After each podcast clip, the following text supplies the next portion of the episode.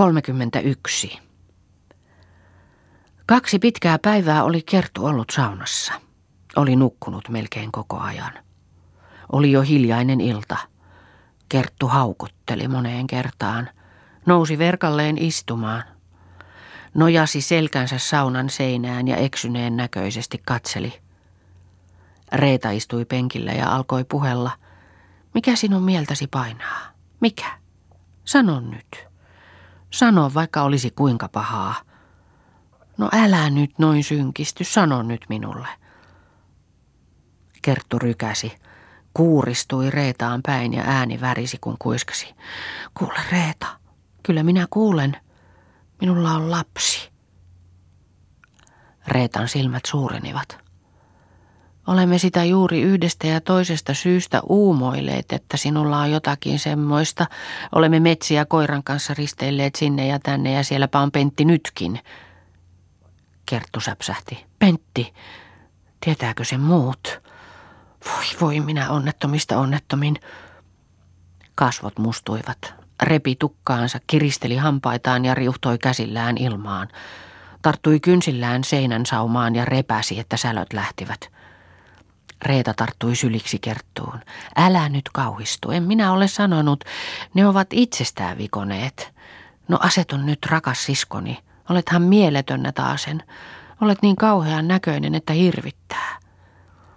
Reeta kallisti kertun vuoteelle. Nuku vaan siinä. Kuule rupea vaan tuohon vuoteelle pitkäksi. Se niin. Älä puis sitä nyrkkiäsi. Asetun nyt. Kas niin. Nukutaan nyt tässä. Näin käsikaulassa, näin vaan nukutaan. Muori oli ollut Kortenniemessä hääreissulla useita päiviä, eikä tiennyt asioista mitään. Pentti oli tullut metsästä, istui rappusilla ja toisella kädellään hampaidensa avulla sitoi käärettä hauislihansa ympärille. Muori asteli ruispellon piennarta kartanoon päin ja neuloi sukkaa. Lankakerä oli paidanpovessa, harmaa nuttu reuhotti aukinaisena hartioilla, ja lyhytlännän piikkoloimisen alushameen helmat yksitotisesti heilahtelivat puoleen ja toiseen. Päällyshameen helmat oli nostettu lonkille kauluksen alle ja sen mutkassa myksöttivät uudet paulakengät, mutta jaloissa tuohikengät harvasteesen kitkahtelivat verkalleen käyskellessä. Pentin luokse tultua alkoi kertoilla. Terveisiä häistä joka hengeltä. Sielläpä oli Juusolla suuret häät, paljon oli väkeä, oli syömistä ja juomista tähteen jättäen. Morsian oli korea, jos korea. Ruunu päässä se hemotti. Siinä se nyt oli kertun toivo. Niin jäi kuin kalamiehen koira rannalle ulvomaan. Enkös minä sitä sanonut jo, niinpä se kävikin. Mutta mikä sinulla on kädessä? Pentti rykäsi ja virkkoi. Tuo kerttu tuli hulluksi. Hallitsin sitä niin puri tuosta palan pois. Muorin kasvot hulmahtivat. Puri, Pentti. Niin, muori. Jos et tuota lyönyt, että olisi hampaat suussa kalisseet. Pentti. Se oli metsässä kolme päivää ja siellähän se oli huimennut. Reeta sen oli yöllä taljannut pirttiin. Siitähän se särki akkunat ja kuka tietää mitä olisi tehnyt, jos en henkeni kaupalla olisi hallinnut. Ja nuo toiset pirut sen puolesta. Muori löi käsiään yhteen.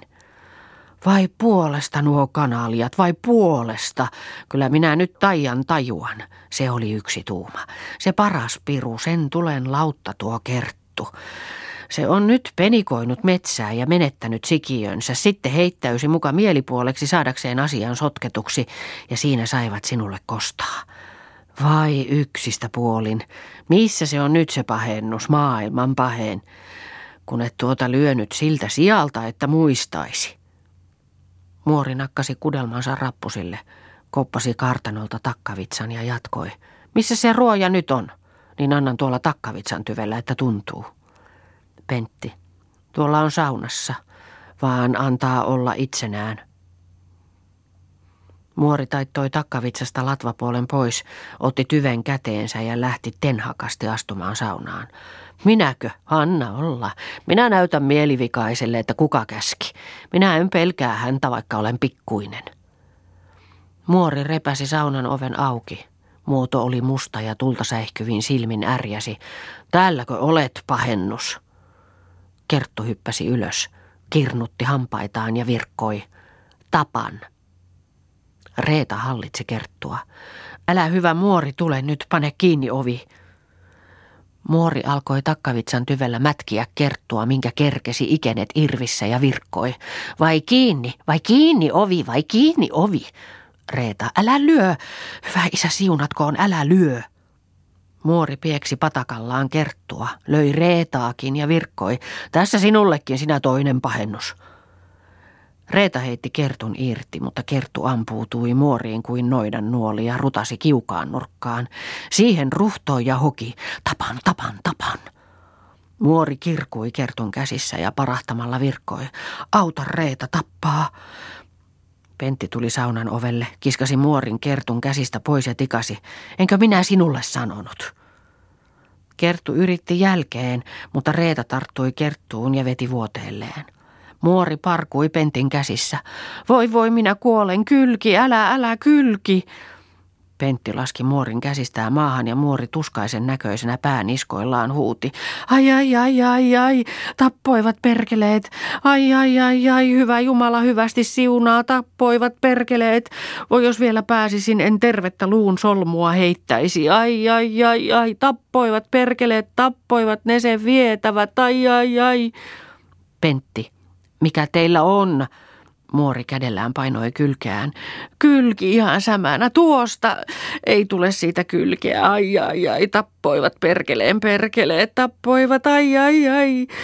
Tuskan hiki juoksi muoren kasvoista. Saara joutui pentin avuksi ja kantoivat kamariin.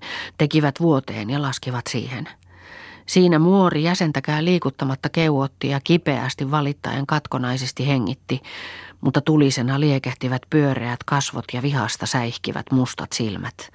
Vielä koitti katkonaisesti sanan kerralla lausuilla. Minä tiedän ihan tarkkaan, että tuo huo rakko on tappanut sikiönsä. Muori hengitti vaikeasti. Rinta ryyhitti kuin metsäkissalla ja jatkoi.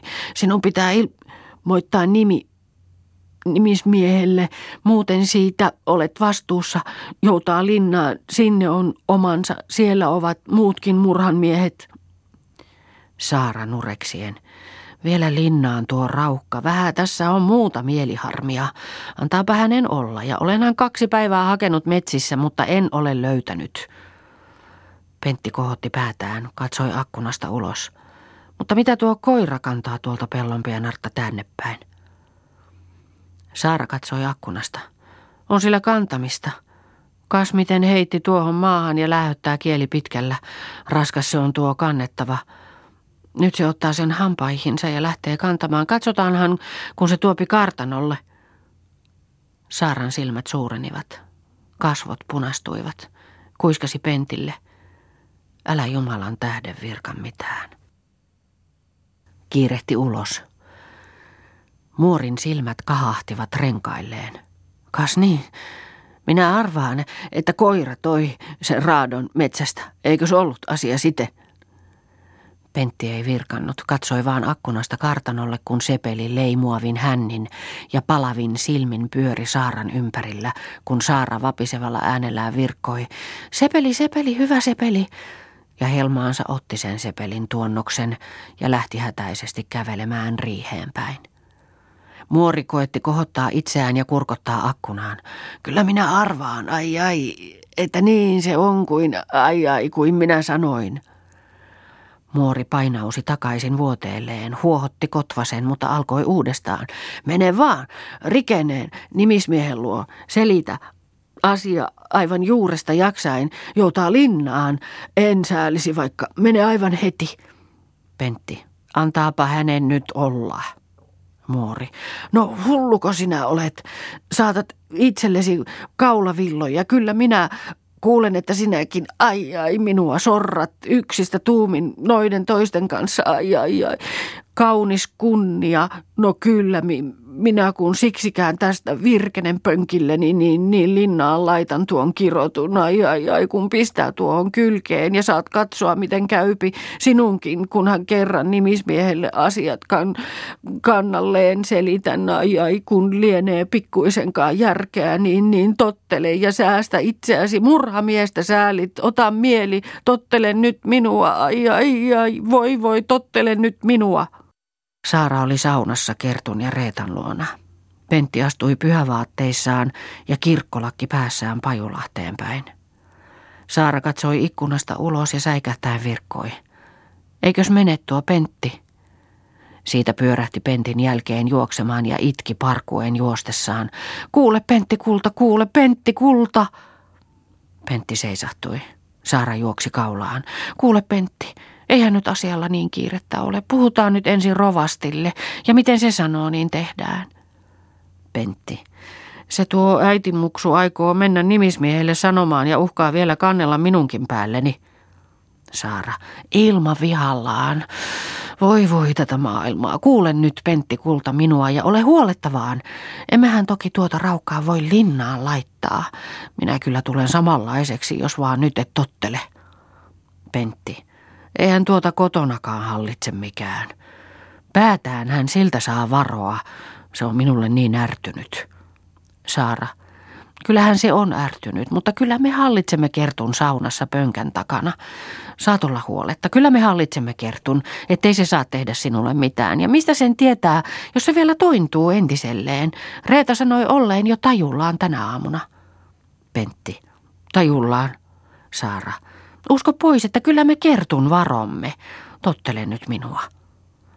Pentti siirti Saaran pois kaulastaan. No, olkoon nyt. Ja lähti allapäin astumaan kotiin päin. Saara piteli Penttiä kädestä ja käveli rinnalla. Kerttu näytti hieman selviävän – mutta valkean kajakoina seisoivat silmät päässä ja katkerasti itkien rukoili. Rakas taivaallinen isä, polta tämä maailma, että saisin lentää lintuna pois. Silloin purskahti väkevä itkun puuskaus ja jatkoi. Hyvä Jumala, polta pois tämä maailma, että saisin lentää pois. Sitä hän hoki pitkän hetken ja oistonaan juoksivat kyyneleet, kunnes hiljalleen vaipui nukkumaan. Reeta istui viereen – laski kätensä hikiselle otsalle ja kyyneleisillä silmillään katseli syvästi hengittävää kerttua. Viikkokausia kului, kauniita kesäisiä viikkoja, mutta kerttu se viipyi saunassa suuri puskuri oven päällä. Synkkänä totisena hän istui melkein kaiket päivät pimeässä nurkassa ja jynkeästi katseli sitä ikkunasta tulevaa valolevyä, joka ahtaassa piirissään lepäsi saunan mustalla lattialla, kunnes hitaasti hiipien kulki pois ja äänetönnä katosi tyhjyyteen. Eikä hän sitä milloinkaan näyttänyt kaipaavankaan, eikä odottanut tulevaksi.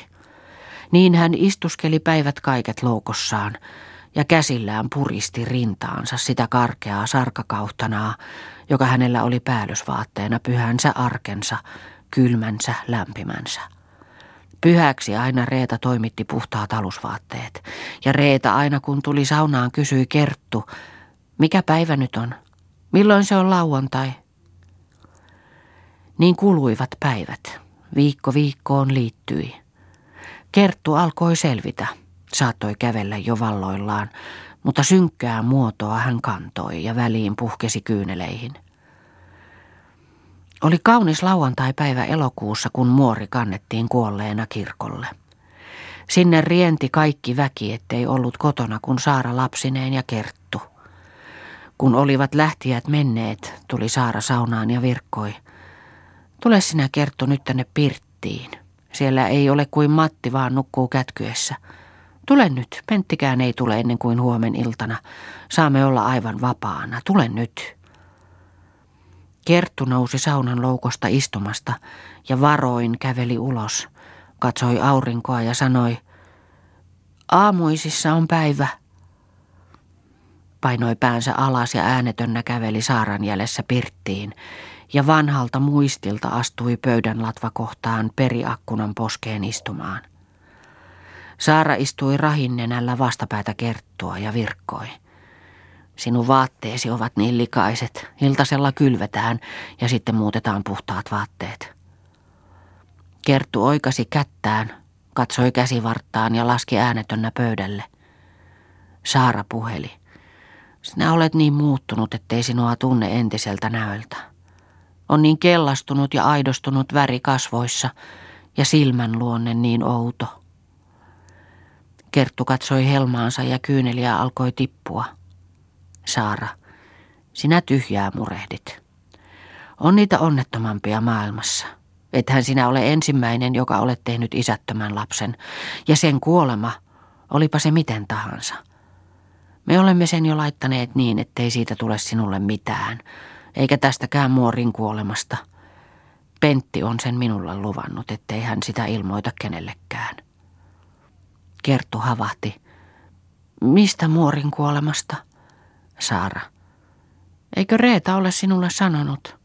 Se kuoli siitä, kun sinä rysäytit sen saunan kiukaasen, että kylki meni musuksi. Nyt on muorin pahoista päästy. Ja Pentille saisit olla kiitollinen. Ilman minua ja Penttiä olisit linnan oma.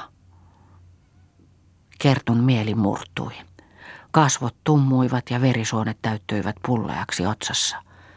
Saara, älä nyt noin synkisty. Voi voi sinua, Kerttu. Mitä sinä nyt itket niin kauheasti? Kuule nyt Kerttu kulta ja asetu. Kerttu turskutti rajatonta itkua ja virkkoi. Murhannut. Voi, voi, voi. Saara, anna nyt olla sen asian semmoisenaan. Ei siitä tule sinulle mitään. Saara halasi Kerttua. Kuule nyt minua ja asetu. Kerttu työnti käsillään pois. Anna minun raukan olla rauhassa. Minulla ei ole sielua. Saara. Voi voi, sinä taasen tulet hulluksi. Voi voi, tyynny nyt, Kerttu kulta. Kerttu riuhtoi itsensä irti. Saara. No et saa lähteä mihinkään. Menet vielä metsään. Ole vaan siinä ja asetu. Kertulta juoksivat kyyneleet virtana. Anna hyvä ihminen minun raukan olla rauhassa. Ei minulla ole sielua. Saara. Lähde nyt saunaan, en jouda sinua vahtimaan. Menet vielä metsään, niin kuka sinut sieltä hakee? Lähdetään saunaan. Ehkä siellä selkeät paremmin. Kerttu lähti Saaran taluttaessa astumaan pirtin lattiaa. Askeleet horjahtelivat sinne tänne ja kurttuinen harmaa hame höllähteli puoleen ja toiseen. Leveät hartiat nutjahtelivat itkun purskauksista ja kädellään puristi kasvojaan ja virkkoi. Ethän vie minua linnaan. Voi, voi, anna minun raukan olla rauhassa.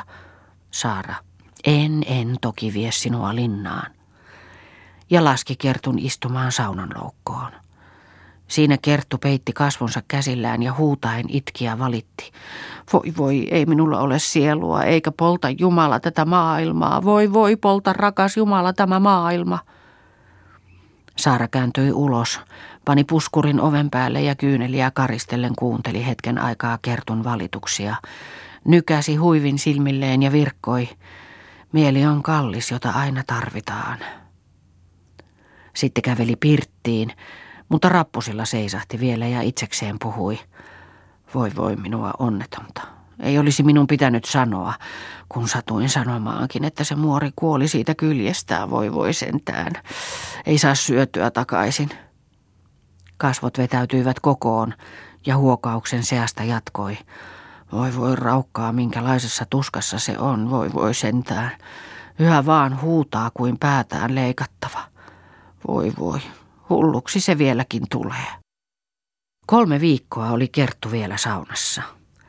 Reeta sitä sinne hoiteli. Oli syyskuun sunnuntailta. Saara oli yksin pirtissä ja periakkunan poskessa hän istui. Kellahtava syysillan aurinko paistoi raukean varjonsa uunin savustuneeseen lieskaan.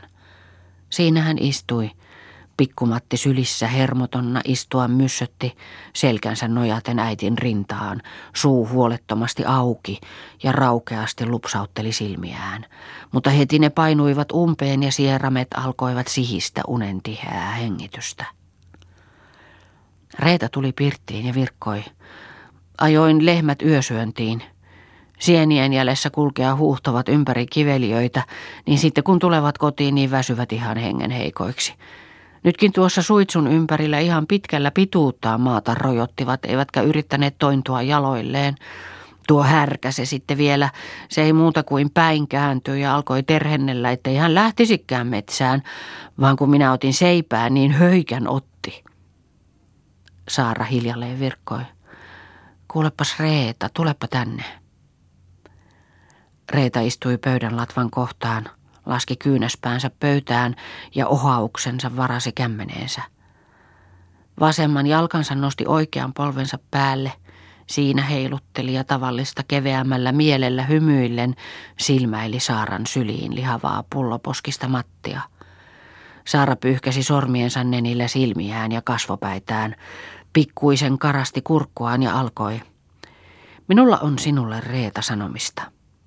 Ei taida se olla sinusta mieleen, vaan sanoa minun se täytyy.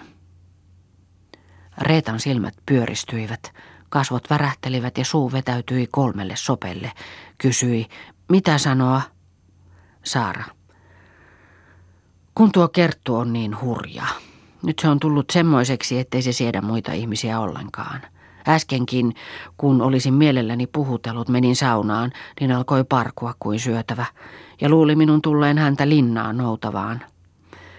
Niin etkö sinä lähtisi sen kanssa asumaan tuonne Pahtajärvelle? Isävainaa vanhaan kalastus- ja metsästyssaunaan. Ehkäpä se siellä, kun ei näe muita ihmisiä, niin selviäisi ehkä hetikin. Kyllä täältä antaisimme mitä vaan tarvitseisit. Reeta. Minäkö en lähtisi sinne? Olen jo ajatellut monta monituista kertaa, että tahdon sinulta lupaa päästäksemme sinne aivan sen tähden, kun se noin pelkää muita ihmisiä. Se kun kuulee vähänkään puhetta tai liikettä ulkoa, niin se vapisten kysyy, tuleeko se tänne, tuleeko se minua linnaa viemään. Penttiä se pelkää kuin surmaa. Kun sen ääni vaan kuuluu, niin se vapisee kuin virrassa ja sanoo, nyt se viepi minut linnaan. Ja sitä se höpisee myötään, että ne vievät hänet linnaan ja panevat vaski härkään palamaan. Sinne Pahtajärvelle minä lähden Kertun kanssa, sinne niiden kolmen hongan juureen. Muistan kuin eilisen asian, kun pienenä ollessani isän kanssa muona kauniina kevätaamuna kaloja perkasimme niiden juuressa ja käkikukkua keikkasi latvassa. Se oksalta oksalle liepsakehti, jalat olivat keltaiset. Siinä se kukkua helkytti, että hongisto kaikui ja korpipääskyset luikoilivat ilmassa laulaa surittaen ja väliin laskeusivat hongan alimmaiselle oksalle ja siinä oikein lukkoon lauloivat. Autuas käen ampuu, vaivainen pesän löytää, sanotaan virkkoi isä, ja rupesi ampumaan. Mutta silloin käki lähti ja katosivat pääskysetkin. Vaan eivät ne enää sitä muista. Kyllä käki vieläkin tulee honkaan kukkumaan. Reeta kohotti päätään ja jatkoi. Sinne minä lähden Kertun kanssa. Sinne teemme peltoa, teemme navetan tänä syksynä. Annathan sinä meille lehmän. Saara, annan aivan mielelläni, kun vaan konnun saatte ja suojan saanette, mutta ethän sinä taivaan alla voi sitä hoitaa. Reeta, kyllä minä navetan saan. Se on vähän asia semmoisen metsän siirressä. Minulla on muutaman viikon perästä navetta sievä kuin tupa ja lämmin kuin käen pesä. Saara, Laita vaan navetta. Saat lehmän. Syksyn huolissaan itki pilvinen taivas ja murheissaan huokaili keltainen metsä, kun eräänä syyskuun loppupäivänä Reeta ja Kerttu lähtivät Pahtajärvelle asumaan. Reetalla oli suuri kontti selässä. Siinä oli ruokavärkkiä ja taloustarpeita. Ja kontin päällä oli iso vaatemytty ja käsivarressa terävä kirves ja tulukset kaikki ne kapineineen pullistivat takin povitaskua.